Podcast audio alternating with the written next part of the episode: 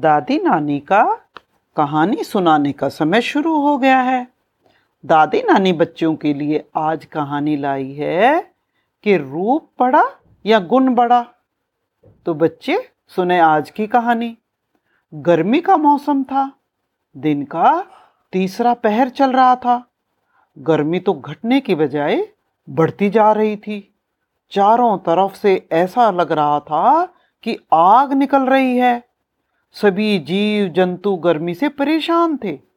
पेड़ पौधे भी झुलस गए थे। उज्जैन के महाराजा विक्रमादित्य और महाकवि कालिदास दरबार में बैठे थे। बाकी के सब नवरत्न अपने अपने घरों को जा चुके थे। महाराजा विक्रमादित्य अपनी न्यायप्रियता, अपने जस्टिस के लिए और अपनी बहादुरी के लिए हमारे इतिहास में प्रसिद्ध हैं। उनके जस्टिस की कहानियाँ आज भी बहुत चलती हैं। महाराजा विक्रमादित्य और महाकवि कवि कालिदास गर्मी से परेशान बैठे थे। दोनों के शरीर पसीने से लथपथ हो गए थे।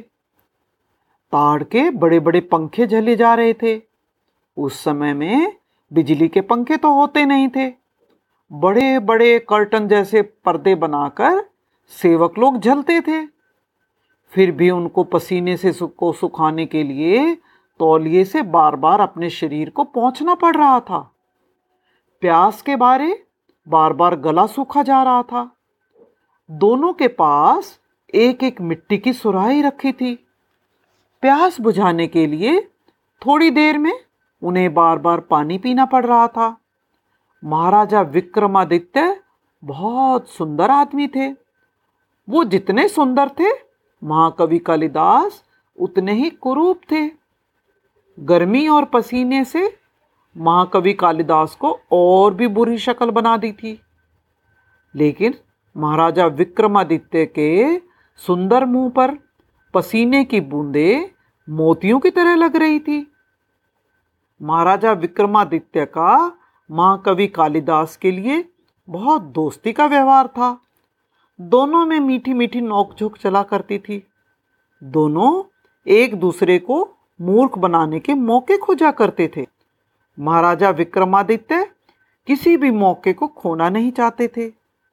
पर महाकवि कालिदास से हमेशा ही करारा जवाब मिलता था, लेकिन वो फिर भी खुश होते थे।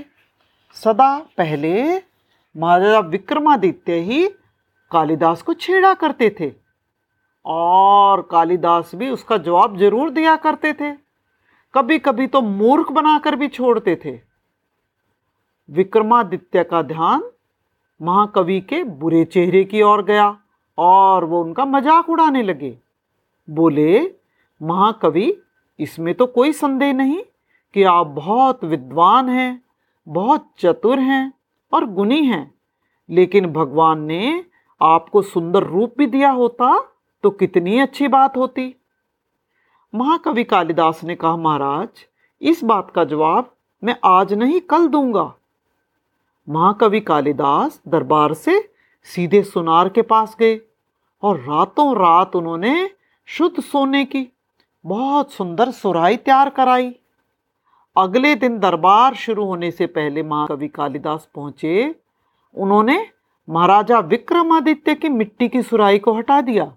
और उसकी जगह पर सुंदर सोने की सुराई पहले की तरह सजा कर रख दी। ठीक समय पर पहरेदार ने लंबी गुहार लगाई, आवाज़ लगाई जम्बूदीप अधिपति महाराजे धीराज विक्रमादित्य पधार रहे हैं। महाराजा विक्रमादित्य अपने बॉडीगार्ड के साथ पधारे। सभी नवरत्नों, सभासदों और सभी लोगों ने उठकर उनका स्वागत किया। उनके सिंहासन पर विराजते ही सबने अपना अपना आसन ग्रहण किया।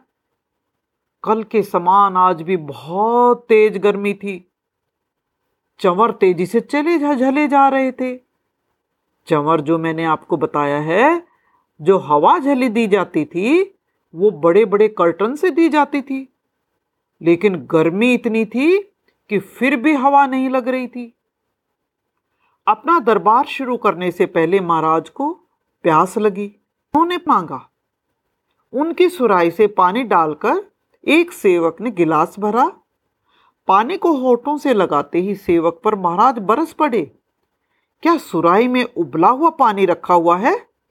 अब सेवक की तो डर के मारे घिघी बन गई। महाकवि कालिदास ने तीर की तेज़ी से आकर सुराई का कपड़ा हटाया। सोने की सुराई की चमक देखकर सभी हैरान रह गए। अरे, कितनी सुंदर सुना, सुराई है।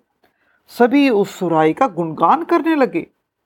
कोई शुद्ध सोने की तारीफ़ करता, कोई उसकी बनावट की तारीफ़ करता, कोई उस पर किए गए सुंदर काम की तारीफ़ करता। सारे दरबारी सोने की सुराई की तारीफ़ पे तारीफ़ किए जा रहे थे। अब महाराजा विक्रमादित्य एक सांस में बोल गए हद हो गई। पानी भी कहीं सोने की सुराई में रखा जाता है। कहाँ गई मिट्टी की सुराई ये सोने की सुराई यहाँ किस मूर्ख ने रख दी? साथ में खड़े महाकवि कालिदास ने कहा, महाराज, वो मूर्ख मैं ही हूँ। महाकवि, आप इतनी मूर्खता का काम आपने किया? महाकवि कालिदास बोले हाँ महाराज। मैंने सोने की सुराई यहाँ पे इसलिए रख दी है कि आपको सुंदर चीज़ें बहुत पसंद है। कल आपने मेरी भद्दी शक्ल के बारे में भी ऐसा कहा था कि वो सुंदर होनी चाहिए थी। सो कल ही मैंने मिट्टी की सुराई उठा ली, जो कि बहुत गंदी लग रही थी, बहुत बदसूरत थी। उसकी जगह से मैंने सुंदर सोने की सराही रख दी है। अब ये बात कहकर वो चुप हो गए। महाकवि काली महाकवि कालिदास की बात महाराजा विक्रमादित्य को समझ आ गई। उन्होंने महाकवि से माफ़ी मांगी। सभी दरबारियों में कानाफूसी होने लगी। सबको इस बारे में कुछ नहीं पता था। थोड़ी देर में महाराजा की परमिशन लेकर महाकवि ने सारी बात दरबारियों को बताई। सब लोग ज़ोर ज़ोर से हंसने लगे। तो बच्चों, इस कहानी से हमें क्या शिक्षा मिलती है? कि असली काम गुण ही आते हैं, सुंदरता नहीं आती। तो बच्चों, आज की कहानी यहीं खत्म होती है।